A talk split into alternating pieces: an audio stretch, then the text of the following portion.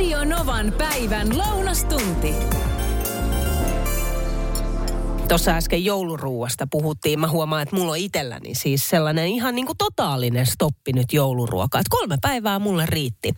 Juhani laittaa tänne WhatsAppilla viestiä 0108 06000, että joululaatikot on kyllä äärimmäisen täyttävää ruokaa. Vaikka pienin määrän ottaa, niin tuntuu, ettei millään jaksa syödä kaikkea. Joo, sama täällä. Se on jännä juttu, että mä itse tykkään esimerkiksi mädistä tai mm, graavilohi on semmoinen, jonka mä, jota siis rakastan yli kaiken joulu, joulupöydässä ja mä tosi usein laitan sitä vielä pahtoleivän päälle. Ja sitten mä ahmin sitä just tämän kolme päivää ja sitten sen jälkeen tulee totaalistoppi. Mutta susi menee. Tos, niin kuin, konseptina joulupöytä, graavilohi siellä, niin ei missään nimessä, mutta sitten raakalohi ja raakakala susimuodossa – niin se uppoo kyllä. Eihän tuossa ole mitään järkeä. Se on jännä juttu, että itse rakastan siis gravialohta joulupöydässä yli kaiken, mutta nyt tuli stoppi sinne, si, sille, koska se on jotenkin niin kuin ympyröity siihen joulukonseptiin. Mutta sitten esimerkiksi raakakala, lohi, susimuodossa menee kyllä, koska sillä ei ole mitään tekemistä jouluruuan kanssa. Ja tänne tulikin heti viesti, että hei, ei susi ole mikään jouluruoka. No ei olekaan, sehän se pointti juuri on. Ö, Sofia on laittanut ääniviesti. Kyllä täältä joulu, jouluruuat vielä menee. Kinkku pitäisi joku hetki pistää paloiksi ja ruveta tekemään rääppiäispizzaa. Mutta tota, muuten perunalaatikko alkaa olla lopussa, joka on harmi, mutta porkkanalaatikko on. Eihän tässä nyt sitten enää hirveän paljon sitä jouluruokaa ylipäätään ole enää jäljellä. Kaipa tää tästä rääppiäispizzan valmistamiseksi seuraavaksi menee. Oi rääppiäispizza on niin hyvää. Siis se on niin hyvää. Tai sitten joku, tiedätkö, niin kuin äh, spagettikastike siitä kinkusta. Mutta keitä on ne ihmiset, jotka syö jouluna kinkun ja ostaa toisen kinkun pakkaseen, joka syödään sitten keskikesällä juhannuksena. Kuunteles, minkälainen ääniviesti tuli Pauliinalta numeroon 0108 06000. Pauliina tässä moikka.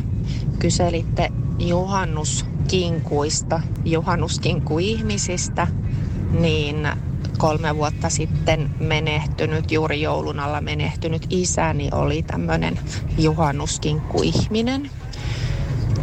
Kuolemansa jälkeen asuntoa tyhjennettiin, niin niinhän sieltä pakkasesta löytyi, löytyi sitten taas kinkku, jonka hän varmasti olisi paistanut seuraavana juhannuksena. Eli juhannuskinkku ihmisiä löytyy. Viestejä tuli todella siis niin paljon, etten kaikkea ehtinyt silloin kympin jälkeen ottaa, niin otetaan tähän AP lähettämä ääniviesti. No morjesta AP tässä. Hei, oli puhe noista joulukinkuista tai juhannuskinkuista tai sitten kesäkinkuista, niin tota, onhan se semmoinen kiva juttu, kun siitä Alelaarista sitten joulun jälkeen ostaa kinkuja. Sitten esikypsentää sen silleen, että ei läpi, läpikypsäksi, vaan esikypsentää ja siitä sitten tekee sellaisia pihvin tapaisia puolen kilon lihakönttejä, mitä nyt tekeekään. Ja sitten ei muuta kuin annoksina pakkaseen. Ja tota, kesällähän sitä kaverit ja ystävät ja tutut ja puolitutut pyytää joka tapauksessa jossain vaiheessa grillaille. Ja sit kun sinne laavulle tai jonnekin mennään ja pääsääntöisesti kaikilla on siitä naapuri Alepasta ostettuja niitä alennus grillimakkaraa, niin aiheuttaahan se sellaista pientä mukavaa kateellisia katseita, kun siinä mättää sellaisen puolen kilon lihakönti siihen grillille ja rupeaa sitten kypsentää ja siihen sitten tota sörsselit päälle, niin kyllä se tosissaan aiheuttaa sellaista ehkä kysymyksiäkin, mutta katseet kyllä kertoo kaikkea. Tämän mulle opetti aikoinaan yksi make, mikä oli kova veneilemään aikoinaan. Ja, ja tota, hän, hän opetti mulle tämän ja se ihan oikeasti toimii. No toimii varmasti näin siis AP, kuule Makella oli hieno oppi sulle. Sitten Pena puolestaan soitteli studioon 0108 06000.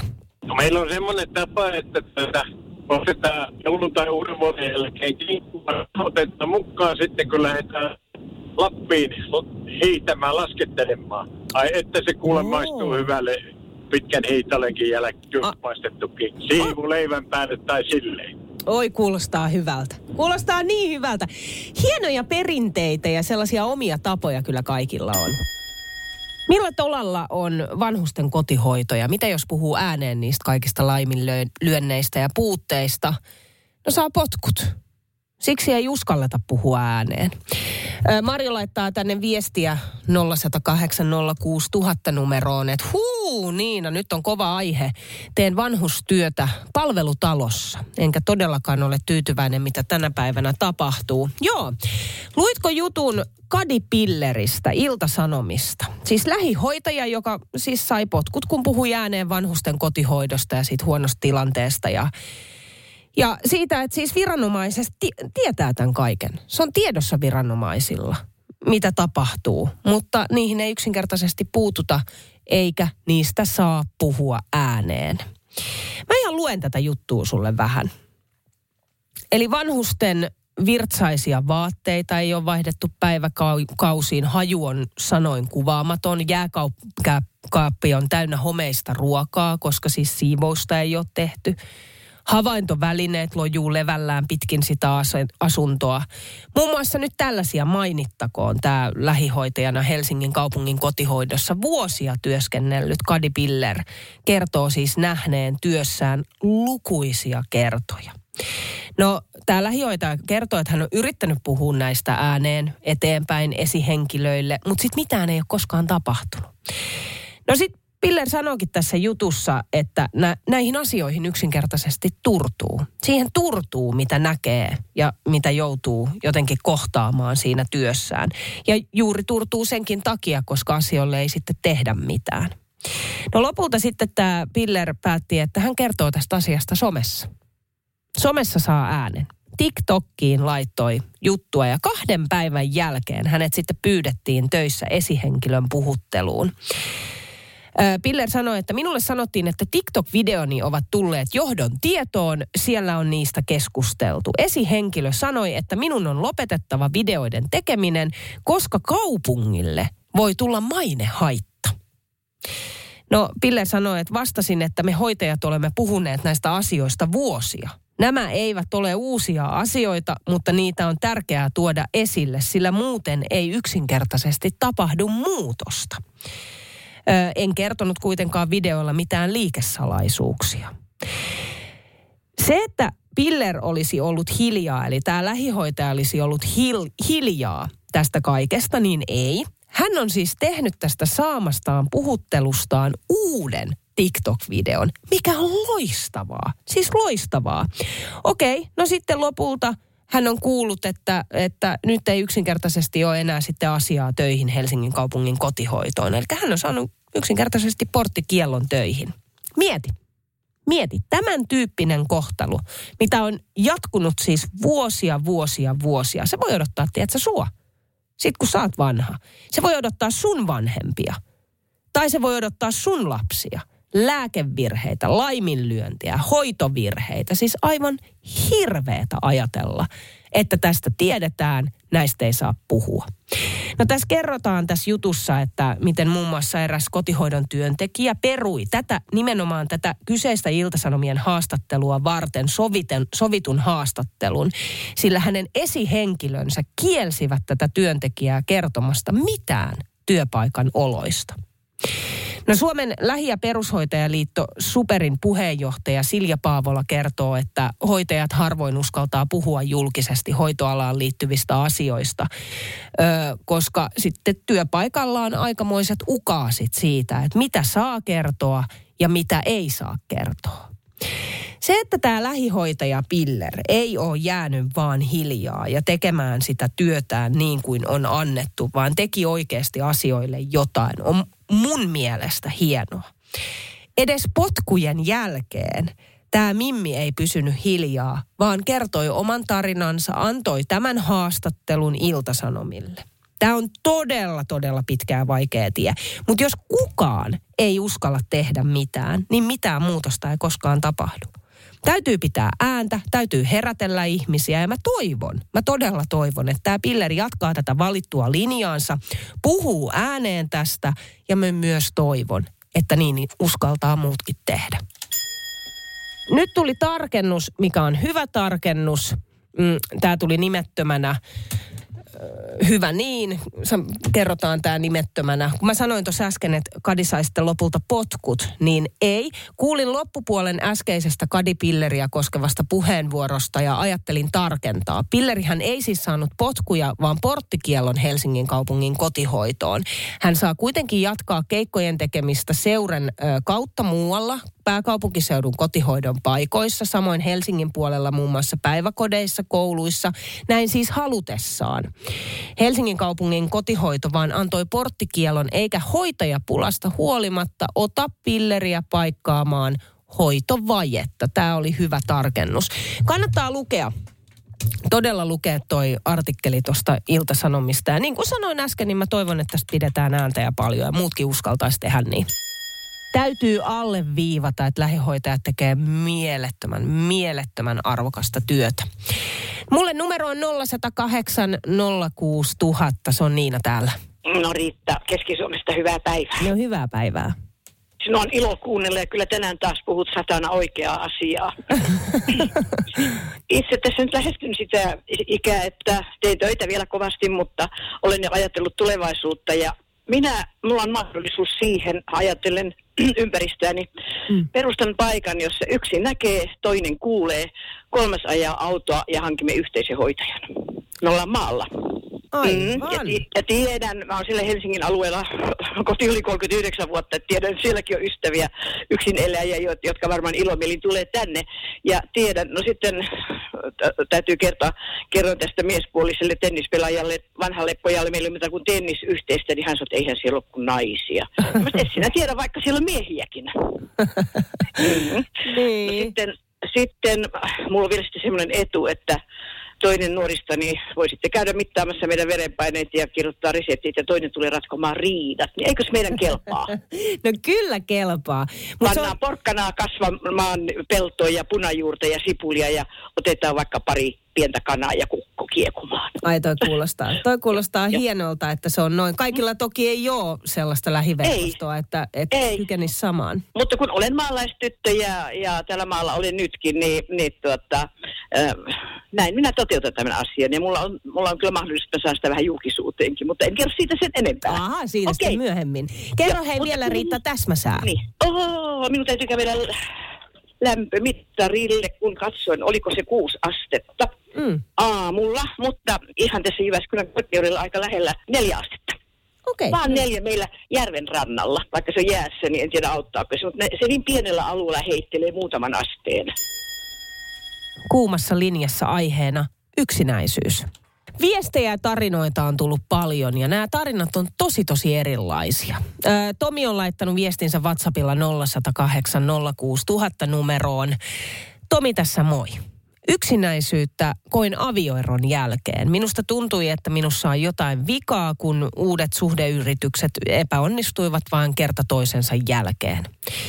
Ystävän kehoituksesta aloin käymään terapiassa, jossa asiaa ruodittiin oikein perinpohjaisesti ja sen avulla näin itseni eri tavalla ja pystyin vaikuttamaan omaan toimintaani ja siihen, miten annoin omien tunnelukkojeni vaikuttaa parisuhteessa. Nyt ihanassa parisuhteessa tai rakkaussuhteessa olevana voin suositella jokaiselle itsensä hoitamista terapian avulla. Itse ainakin sain siitä valtavasti. Opin tuntemaan itseni, miten minä toimin tunnetasolla. Sen jälkeen vasta pystyin oikeasti olemaan oma itseni, minun hyvät puoleni pääsivät kunnolla esiin. Ne minun hyvät puoleni huomasi myös kihlattuni. Oh, ihana viesti. Joo joo, mä liputan terapiaa. Mä oon itse käynyt terapiassa yli 20 vuotta. Todella hyvä. Sitten tulee viestiä, että kuuman linjan aiheeseen. Eron jälkeen meni muutamia vuosia käsitellessä eroa itseni kanssa – Tuon ajan jälkeen tuntui, kun olisin erakoitunut ja kynnys kasvoi kasvamistaan yrittää tutustua uusiin ihmisiin, kenties löytää uusi ihastus tai rakas. Nyt mennyt jo kuusi vuotta, yksin edelleen. Tuntui eron jälkeen, että monet ystävät ja tutut kaikkosivat rinnalta lopettaen pikkuhiljaa yhteydenpidon, syyllistäen minua erosta. Nyt vain voimat loppu aloittaa uudessa ystäväverkosta ja sen luomista. Yksinäisyys on iso ongelma ja tärkeää puhua siitä asiasta. Kiitos Niina siitä.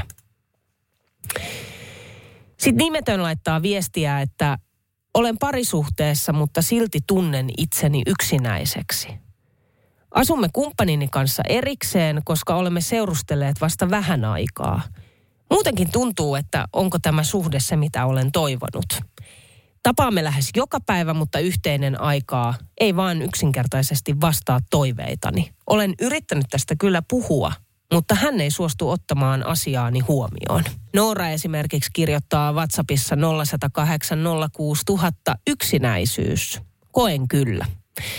Vaikka olen perheellinen, olen avioliitossa.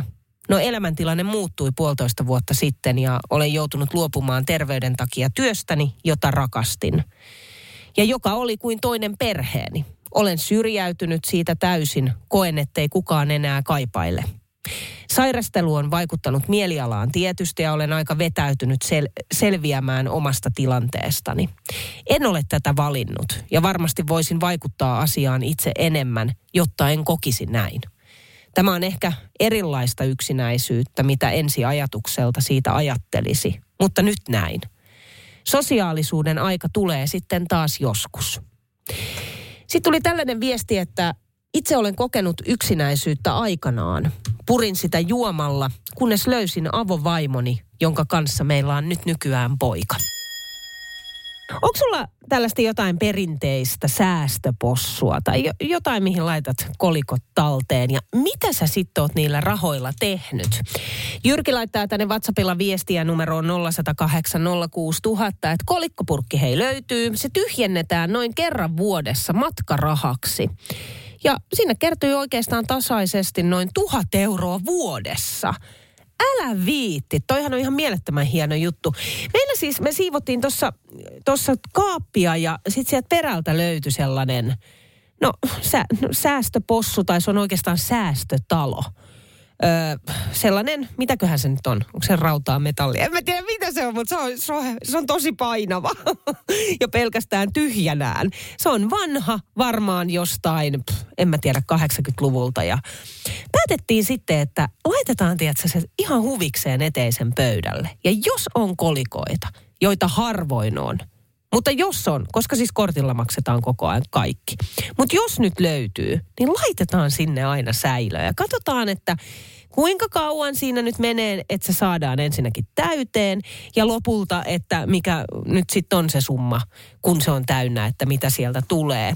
Ei meillä ole koskaan aikaisemmin tämmöistä ollut, mutta mä huomaan nyt, että kaikki kaikki mahdolliset kolikot täytyy sinne laittaa. Kaikki mitä löytyy, tai jos on vie- vienyt pulloja tai kauppaan tai ö, maasta löytyy, mitä nyt harvoin löytyy, tai jostain laukun pohjalta, niin tiedätkö, niin kuin kaikki sinne. Sitä jää vähän niin kuin koukkuun tähän hommaan paljon tullut viestejä. Tuija esimerkiksi laittaa WhatsAppilla viestiä 0108 06000 numeroon, että kyllä omistamme. Ja tässä on kuva vielä. Tämä on siis säästöpossu.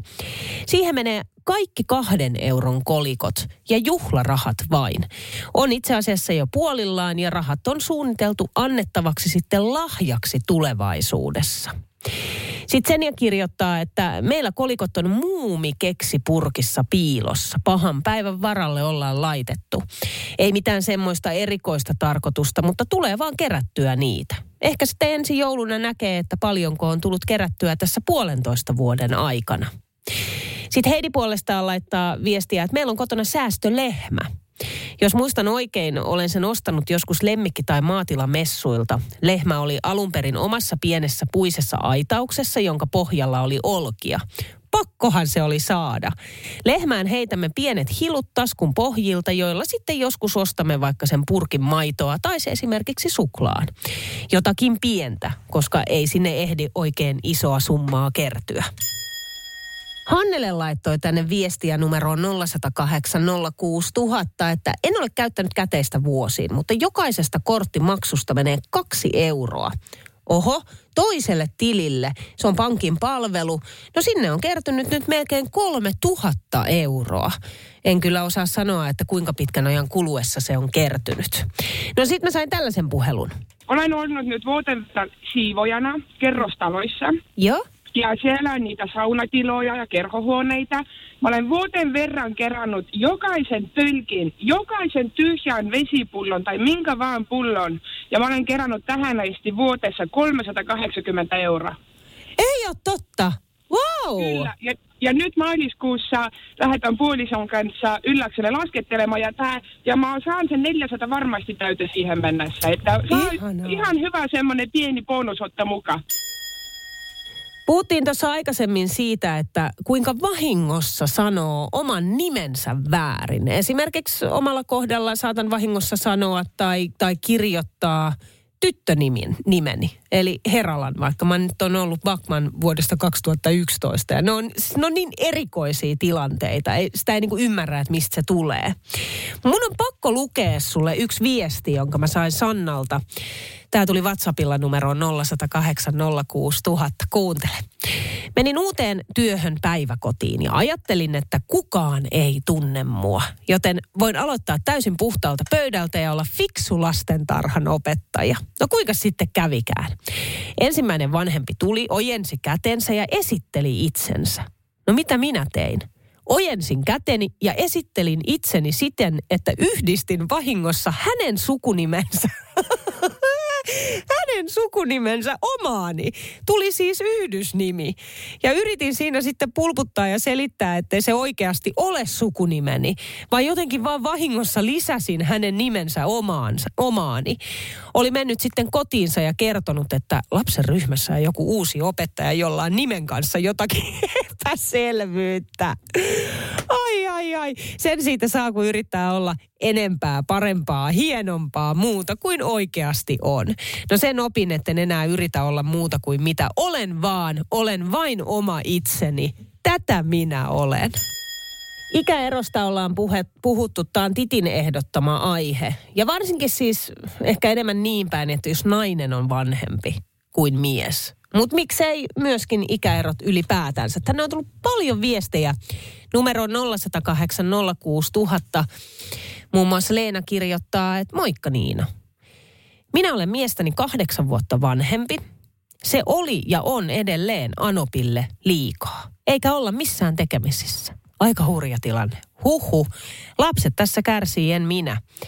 Muuten meidän ikäero ei ole kenellekään muulle ollut ongelma. Sitten tulee viestiä ö, nimettömänä kiitos. No sitähän kunnioitetaan. Ö, viestissä lukee, että omassa parisuhteessa mies on minua 13 vuotta nuorempi. Arjessa se ei oikein näy meillä missään. Lapsuusmuistoja myöden olemme todella samankaltaisen elämän kokeneet ja eläneet. Molemmilla lapsia edellisestä liitosta, joten lähdö, lähtökohdat ovat samanlaiset siltäkin osin. Tosin omat lapseni ovat luonnollisesti vanhempia kuin mieheni lapset, mutta hienosti tulee kaikki keskenään toimiin, toimeen uusioperheessä. Ikäero merkitsee yhtä paljon kuin kengän numero. Se ei kerro ihmisestä yhtään mitään. Parisuhde on useimmille ollut ok, mutta olemme myös kuulleet olevamme mielenterveysongelmaisia, psykopaatteja, perversseja. Siis mitä? Minkä ihmeen takia? Ja meillä on pakosta oltava molemmilla vakava henkinen kriisi meneillään. Lopeta.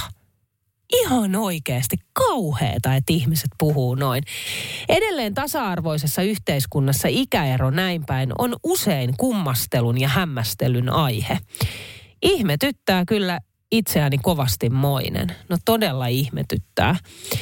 Sitten ö, Niina laittaa viestiä, että olen vasta vähän aikaa tapaillut itseäni yli seitsemän vuotta nuorempaa miestä ja pääosin oikeastaan kukaan ei ole reagoinut ihmeemmin. Mies ei ole juuri asiaa kommentoinut tai miettinyt, mutta alussa minua vaivasi kyllä hieman ikäero. Ajattelin, että olen vanha, mutta en huomaa ikäeroa oikeastaan missään. Olemme samalla aaltopituudella, arvot ja elämäntavoitteet kohtaa, joten mitä väliä? Ennen häntä tapasin monia huomattavasti nuorempia miehiä kevyemmin, ja se ei enää ole mikään niin iso juttu kuin omassa nuoruudessani aikanaan. Täällä on tullut tosi hurjasti tarinoita. Otetaan vielä muutama. Ö, muun muassa näin kirjoitetaan WhatsApp-viestissä 0108 06000, että menin naimisiin vuonna 1992, jolloin olin 26-vuotias. Vaimoni oli tuolloin 37 vuotta. Meidän suvussa ei kukaan kommentoinut meidän ikäeroa. Olimme naimisissa 17 onnellista vuotta ja saatiin yhteinen poikalapsi. Vaimoni sairastui ja nukkui pois. Mielestäni ikä ei ole kuin numeroita. Jos kaksi ihmistä rakastaa toisiaan, niin se on kaikkein kauneinta. Sitten tulee viestiä, että meillä isännän kanssa on 17 vuoden ikäero. Itse yli 40 vuotta ja hän on luonnollisesti vähän yli 20. Ei tunnu arjessa mitenkään. Perheet otti asian hyvin vastaan. Kavereissa jotain nikottelua ehkä aluksi, mutta ajan myötä sekin on haihtunut. Siitä tulee viestiä, että äitini nyt 80 vuotta oli 22 vuotta, 20 vuotta nuoremman miehen kanssa. Kahdeksan vuotta sitten äitini jäi leskeksi. Näinkin ikävästi voi käydä. Heidän suhdetta ihmetteli lähes kaikki, mutta suhde oli vahva ja rakkauden täyteinen. Ikävä kohtalo vaan puuttui lopulta peliin. Radio Novan päivä ja Niina Backman. Työpäivän paras seuralainen.